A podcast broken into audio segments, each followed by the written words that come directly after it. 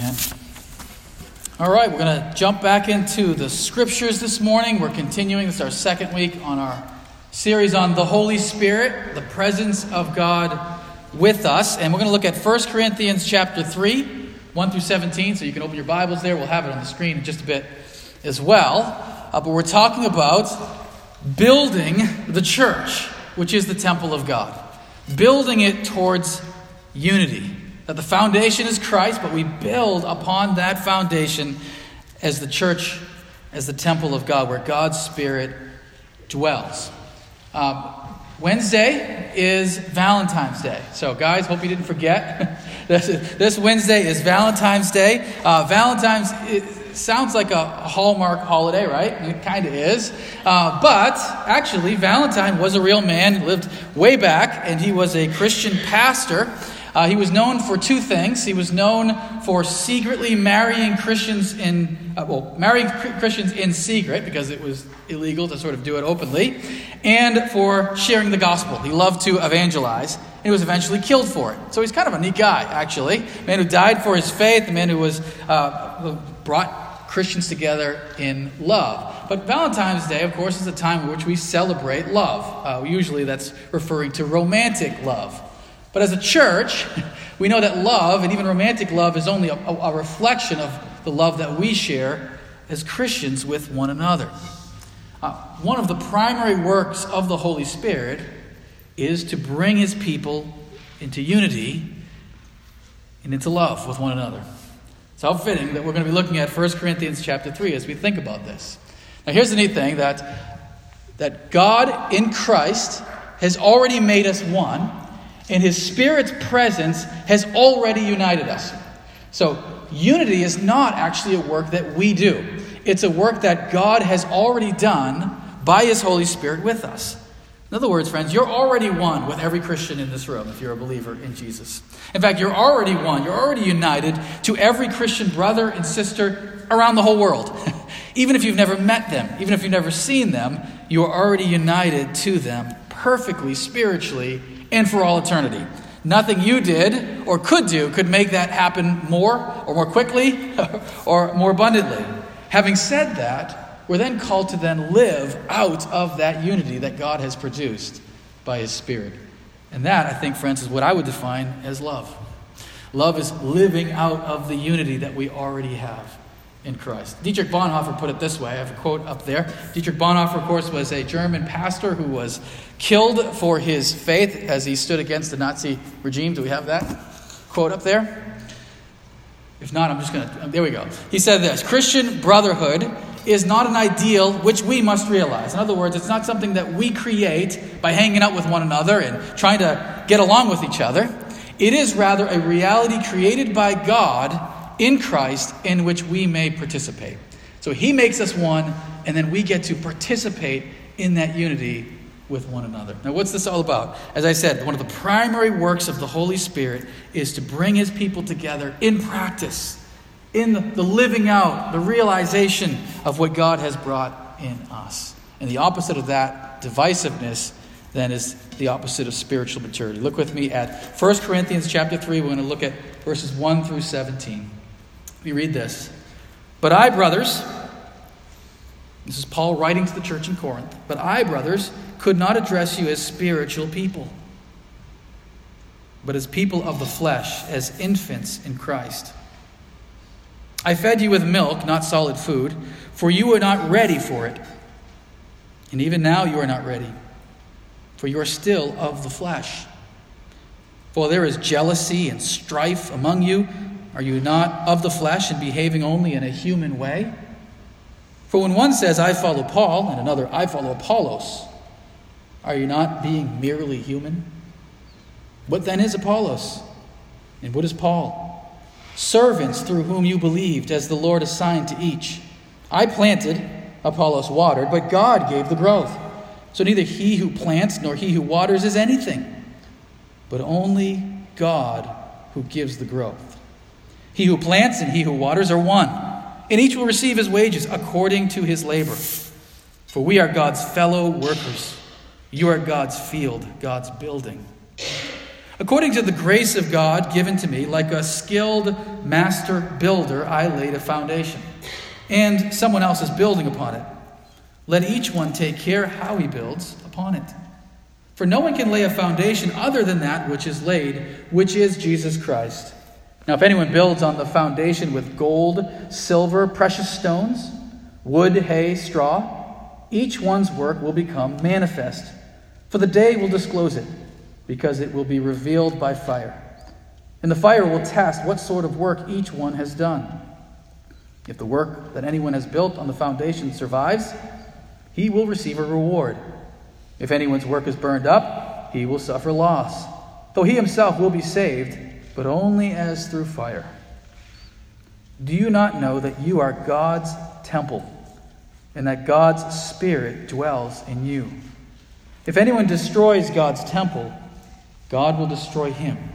For God's temple is holy, and you are that temple.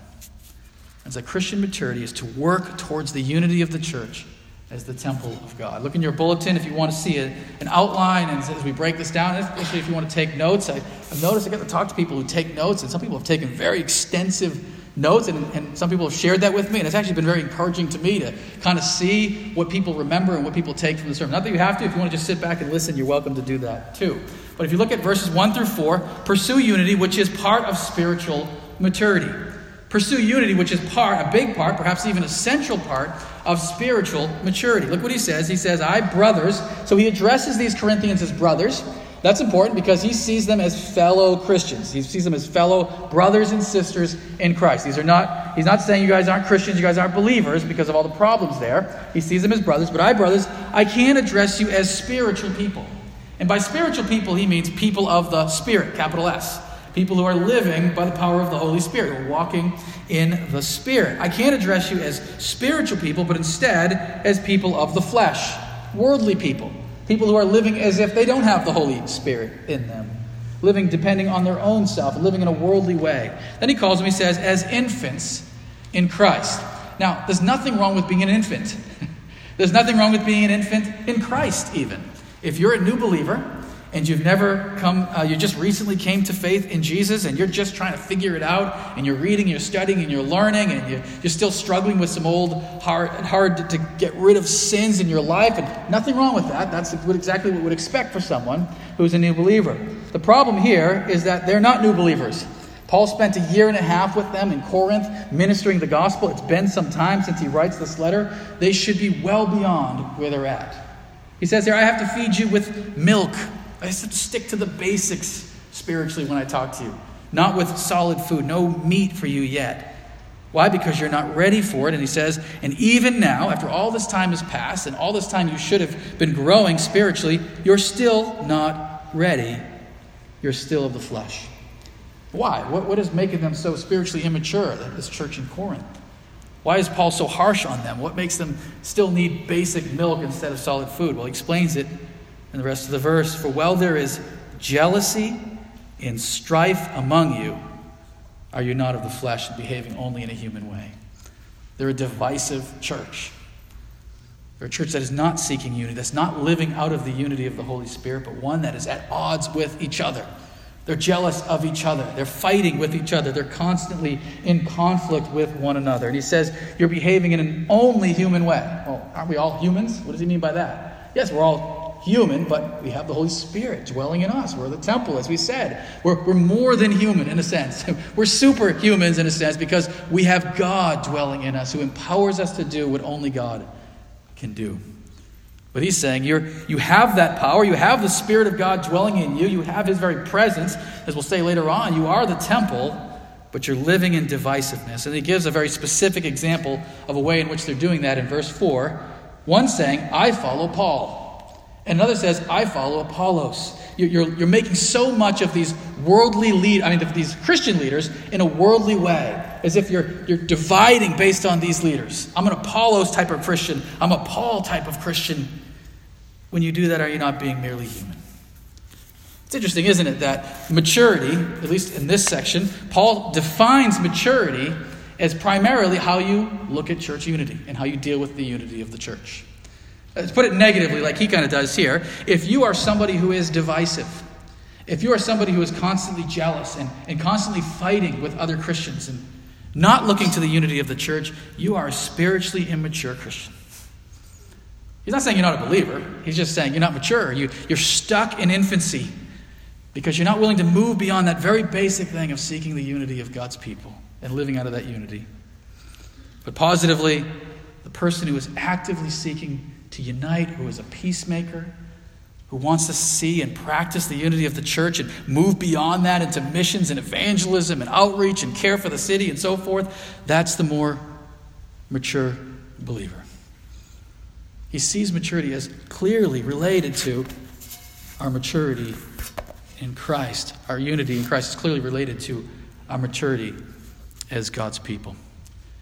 What do you think this says perhaps about denominations? Don't we kind of do exactly what he's saying here when we say, I follow Apollos and I follow Cephas, and we kind of divide based on, on different uh, theological positions or a different leader, perhaps uh, you know a, a, Luther or Calvin or whatever. Uh, don't we do that kind of very thing? And uh, I think we do. I think there's a certain immaturity um, in the Western Christianity, specifically in this way in which we divide.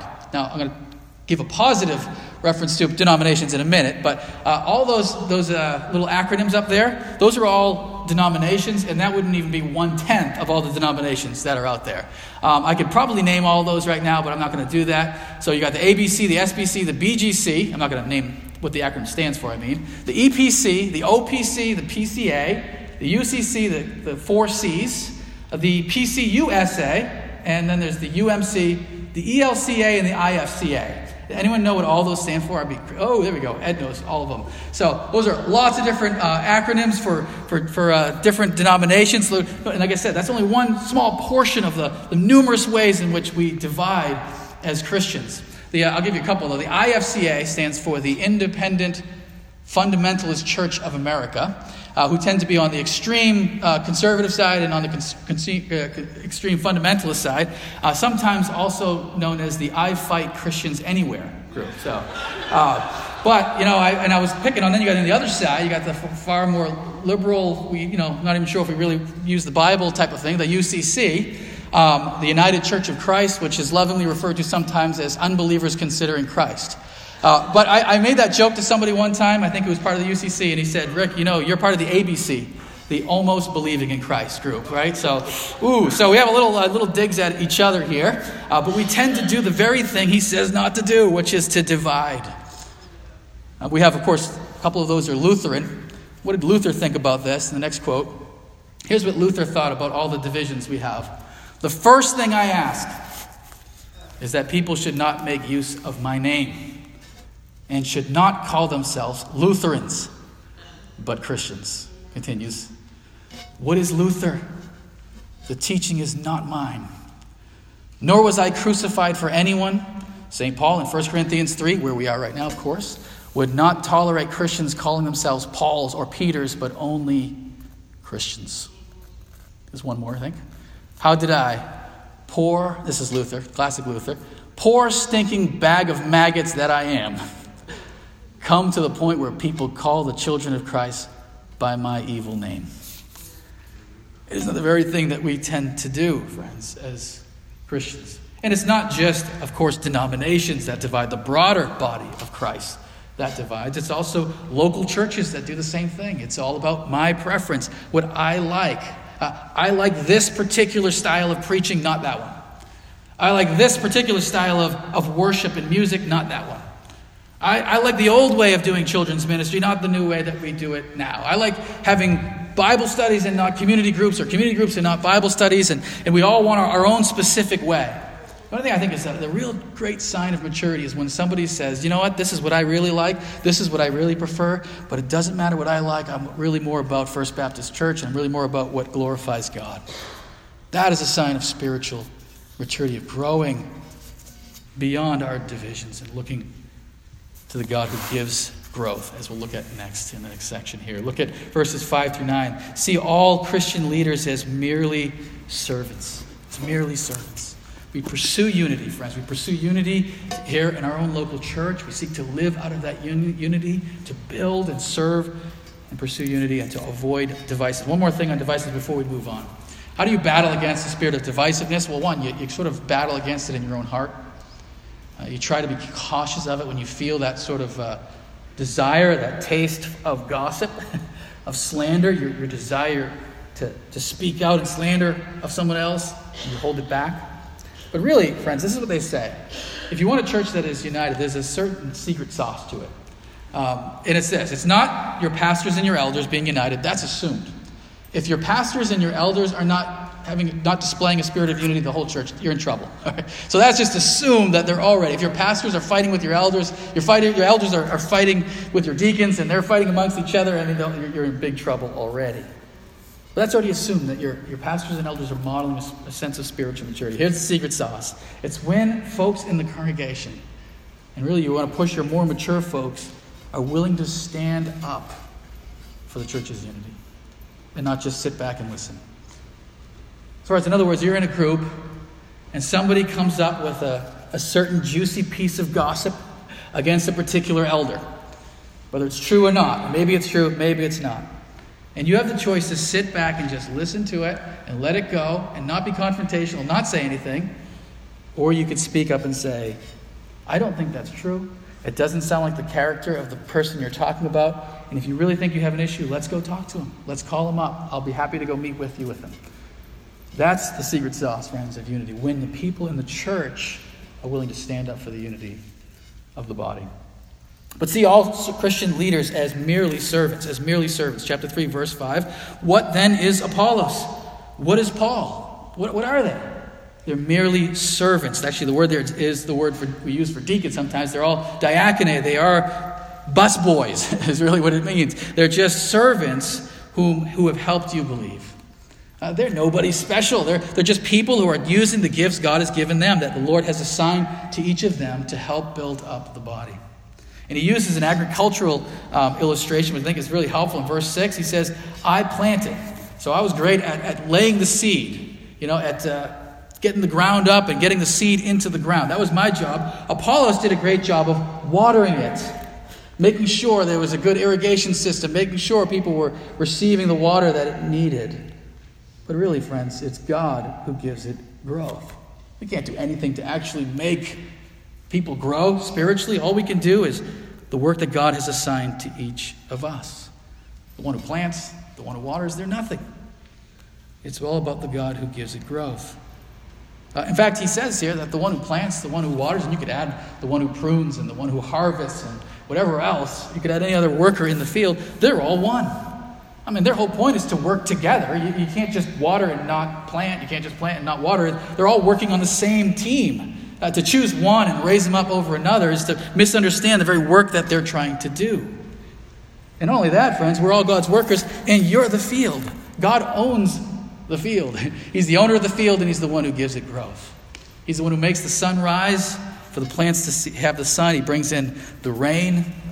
He's the one who causes the ground to be fertile. He's the one that raises up the plants. It all belongs to Him. I think it's interesting uh, what he's saying about unity in regards to these leaders. That the leaders are no more than anybody else. They're just people who are seeking to do what God has asked them to do to help build up the body of Christ. But you can imagine why the people would begin to sort of be divided by these leaders. Uh, you think about it, Paul, Paul was a brilliant mind. And he was a great uh, strategist when it came to missions and evangelism, and a great writer. So those who are sort of uh, really value those types of things, uh, have a deep introverted academic mindset, they love Paul. I'm a, I'm a Paul guy. Um, Paul was not the best preacher actually, uh, uh, at least in a worldly sense. At one point, it says uh, one of the, the words going around about Paul was that he is an amazing writer, but in person, not very impressive. Actually, he was preaching in Athens in the book of Acts, and uh, the, the, basically the response to his preaching was, he's a babbler. Tends to just go on babbling. Uh, literally, it's a seed picker, someone who just picks one subject from here and one subject from here and tries to bring it all together. The Athenians and their, their highly educated society were not impressed with his public speaking abilities. That's Paul. He had his strengths, he had his weaknesses. Take Apollos, on the other hand. What do we learn about him from the book of Acts? He was eloquent and learned. He was silver tongued. He was one of those guys you would love to just sit and listen to. When he preaches a sermon for an hour, it feels like 10 minutes. That's the type of man Apollos was. Probably not the best visitor. At one point in time, uh, Paul says, I encouraged Apollos to visit you, uh, and he decided he didn't want to, so he didn't come. So maybe he just wasn't quite the most relational people person, uh, was focused on his area of ministry. He had his strength, he had his weaknesses. Earlier, he mentions not just Paul and Apollos, but Cephas. Cephas is just another name for Peter. Uh, Peter is neither the brilliant mind necessarily, nor the eloquent speaker. What is he? He's the man of experience. He's the guy that walked with Jesus for three years and knew him personally. He's the old veteran. He could tell you the stories of what it was like to sit by Jesus on the seashore. They all had the strength, they all had the differences. How are we supposed to view the, the differences? Are we supposed to pick one? I'm a Paul guy, more academic person. I'm a, I'm a Peter guy, I'm an Apollos guy. Now, one response is to say, no, no, no, I don't want any of that. I'm a, I'm a Christ follower. I follow Christ. Interestingly enough, that's not the right response. He addresses that specifically. Some say I follow Paul, I follow Apollos. Some say I follow Christ, and that's condemned as a wrong way to go. I thought that's what we're supposed to do. Well, when you think about it, we just talked about denominations.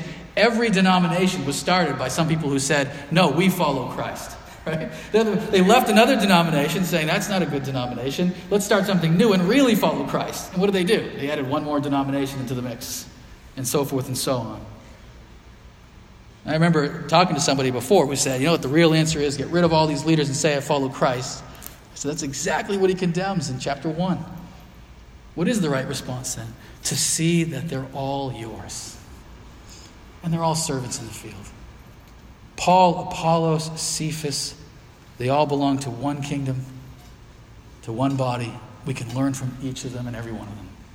We're not divided based on them. They're all God's people and be with them forever. You know, I, I like to try to be diverse. Um, I like to try to read diverse. I was just thinking this morning the number of different uh, books. I like to read more than one book. I don't like to read one book at a time. But uh, sitting by my, my chair at home is G.K. Chesterton, an old Catholic theologian, uh, Catholic writer, um, uh, whom I disagree with on a lot of things, but a lot of things he's excellent with. Um, Randy Alcorn, who's probably closest to me theologically, wrote a book on on happiness. I'm reading a book by uh, the lead pastor of Brian Houston, the lead pastor of Hillsong. We just sang some of his songs this morning, would be very theologically different than me, and a couple other ones too. I just finished a book by Francis Chan. I love the diversity of the body. We don't have to ch- choose one lane. I follow Calvin, and my whole life is about learning from him. But to recognize the diversity of the body, grasp from all of it. Recognize we don't have to agree with everybody on every issue. One thing I like about our uh, Common Ground pastors' prayer time once a week, uh, we pray. We can agree on prayer. Um, actually, even then, we have different styles of prayer. But all the different pastors, some of them from Assemblies of God or Advent Christian or whatever, we're all coming together. We have the same foundation, as we're going to see, in Christ, but we have differences and we can learn and listen to one another. And friends, I just encourage you to do the same, to be a mere Christian, as C.S. Lewis called it. Learn from all different areas. Yes, be firm in what you believe and what you know from the scriptures, but, but see the body as diverse and beautiful and learn from all different angles. All Christians are merely servants, and most importantly, give glory to God. It's His field, it's His church. He's the one who gives growth. He uses different people in your life in all different ways. But it's all, all belongs to him, and he's the only one who can do anything of any lasting value. Verses 10 to 15 build well, build well on the foundation of Jesus Christ. So he talks about us being God's field, and then he says God's building. So, sort of switching the analogy, switching the illustration in verse 10, he goes and continues on this idea of us being uh, the building of God the building of God. He says in verse 10 According to the grace of God given to me, I, like a skilled master builder, laid a foundation. So Paul's strength was planting in the agricultural world, switch that to the building world, laying a foundation. That's what I do best. I, I, can lay a foundation anywhere. That's what he did all around the world. He went around all of Asia Minor and Greece and laid foundations, uh, and somebody else comes and builds on it which Paul is not upset about. He's glad that somebody else comes in and then begins to build on what he has laid. What is the foundation? Verse 11 No one can lay a foundation other than that which is laid, which is Jesus Christ. So the foundation is faith in Christ. That is what makes us Christians. You believe in Him as Lord, as Savior, the one who has died for your sins in your place. By trust in Him, you not only are your sins forgiven, but you begin a relationship with God as a son or as a daughter that lasts into eternity. That's the foundation. Verse 12 Now, if somebody else builds on it, they can build on it with various different materials.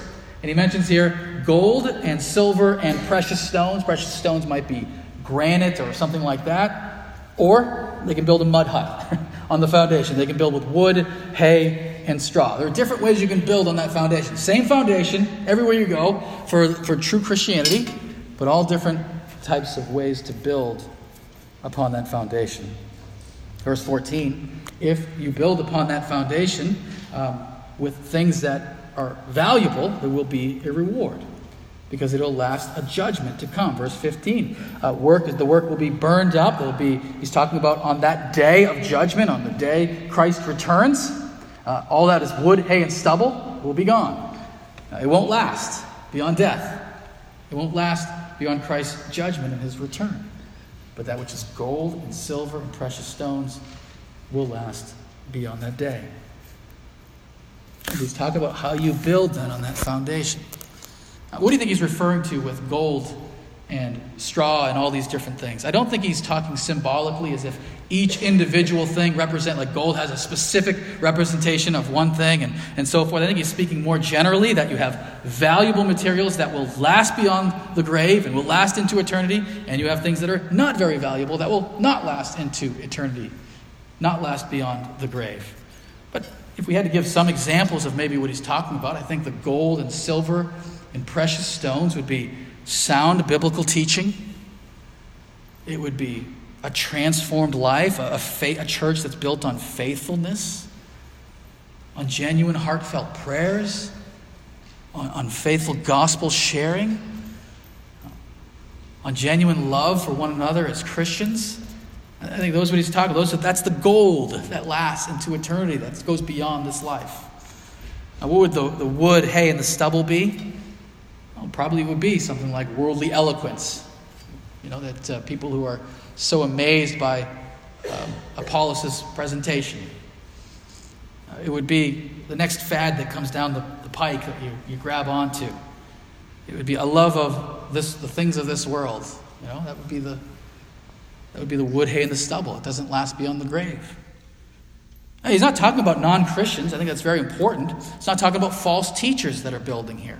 It's the same foundation, it's Christ, but some are building with things that don't really last, things that are not as good, things that are not as valuable.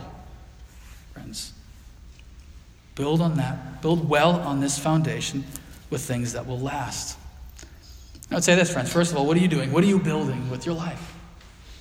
Uh, are you, what are you building on your own life, first of all?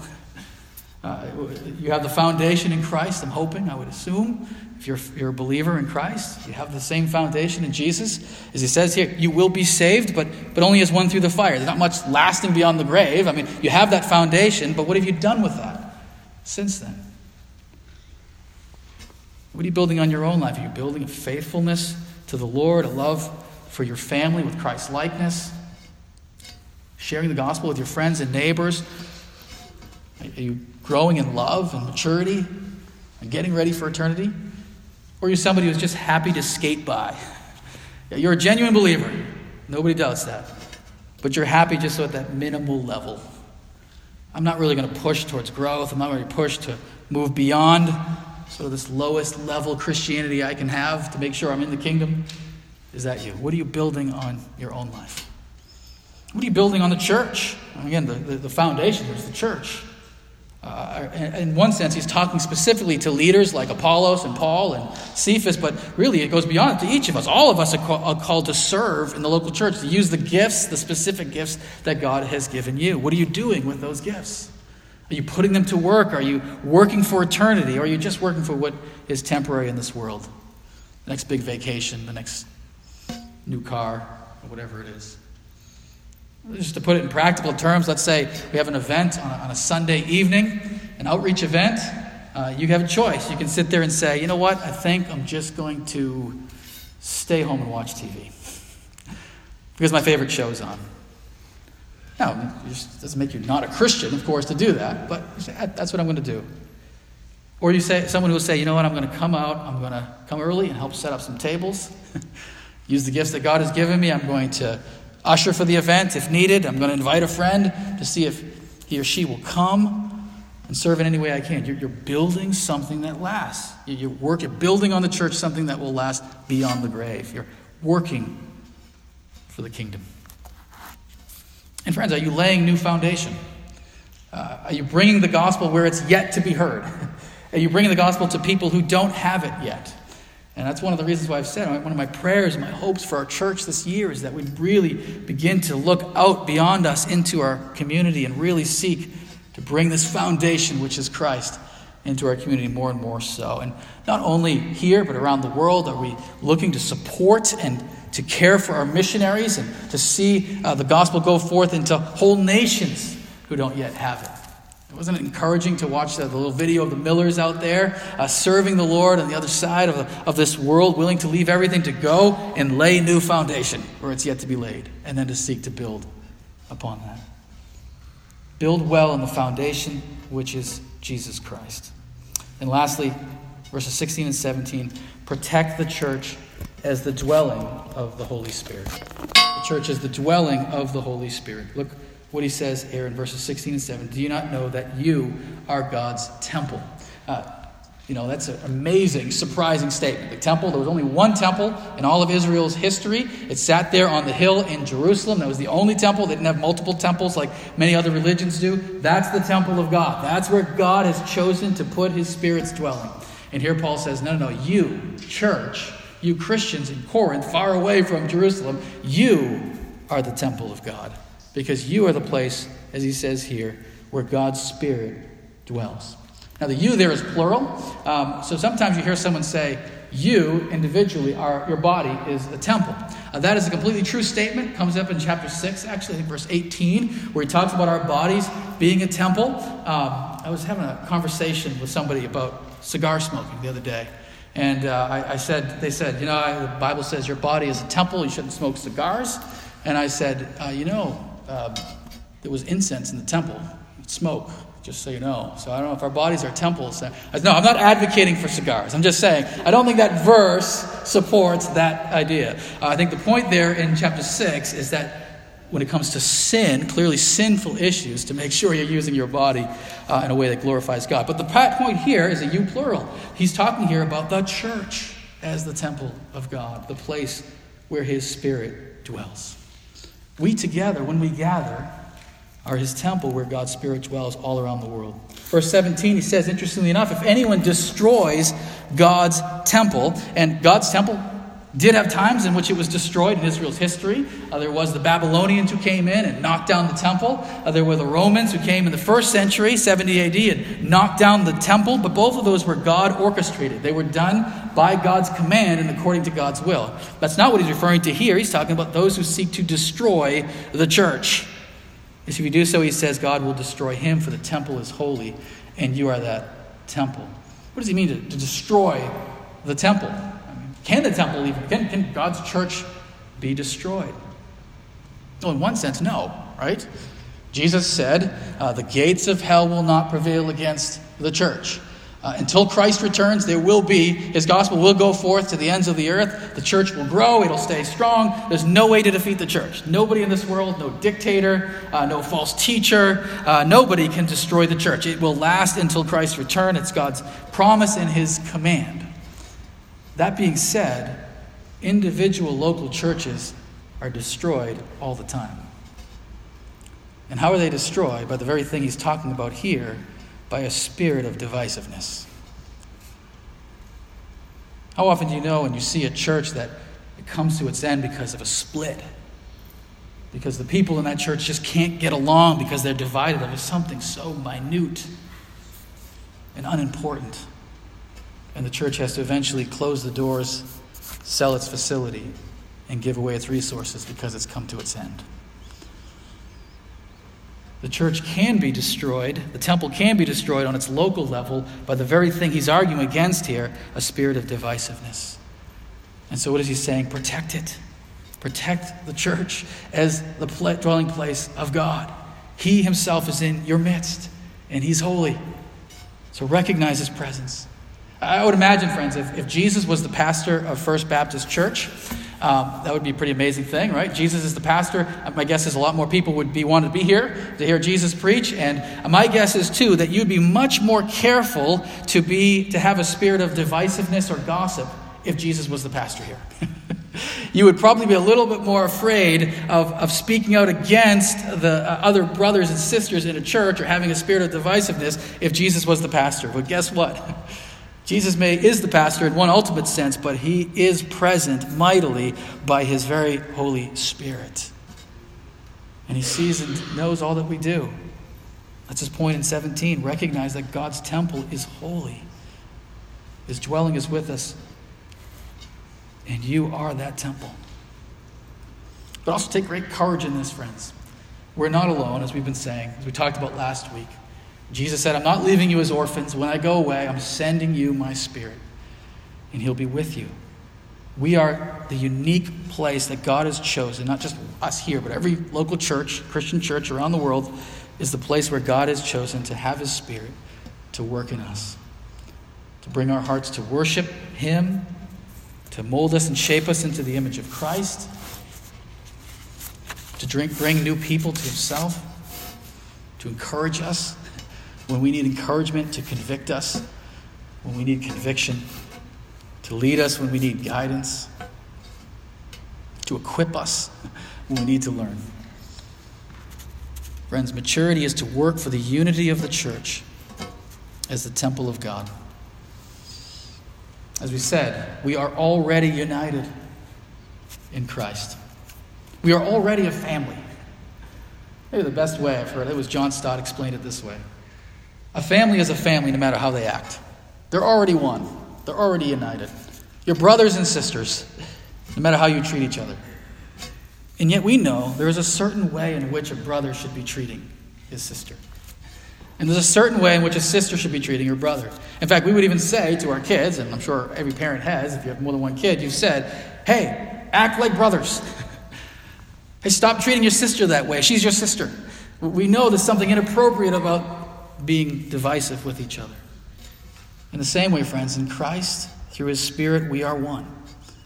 But he calls us again and again to keep in step with the Spirit, to pursue in practice the unity that he's given us.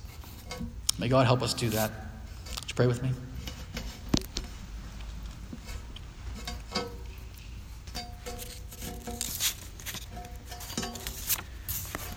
Our gracious Father, we do thank you so much for the gift of your Holy Spirit.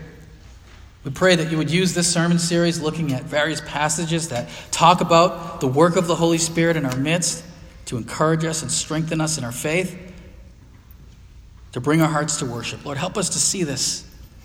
This is, this is not just theology, this is not just a sermon, that we are talking about the very presence of God with us as a church. Strike us with a, a deep realization of that reality.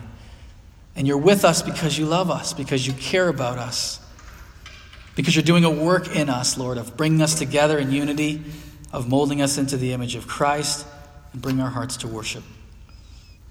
Lord, I thank you. We thank you this morning for First Baptist. I love this church. Got to watch you. I get to watch you work here all the time and transforming lives and comforting those who are hurting and drawing new people to yourself.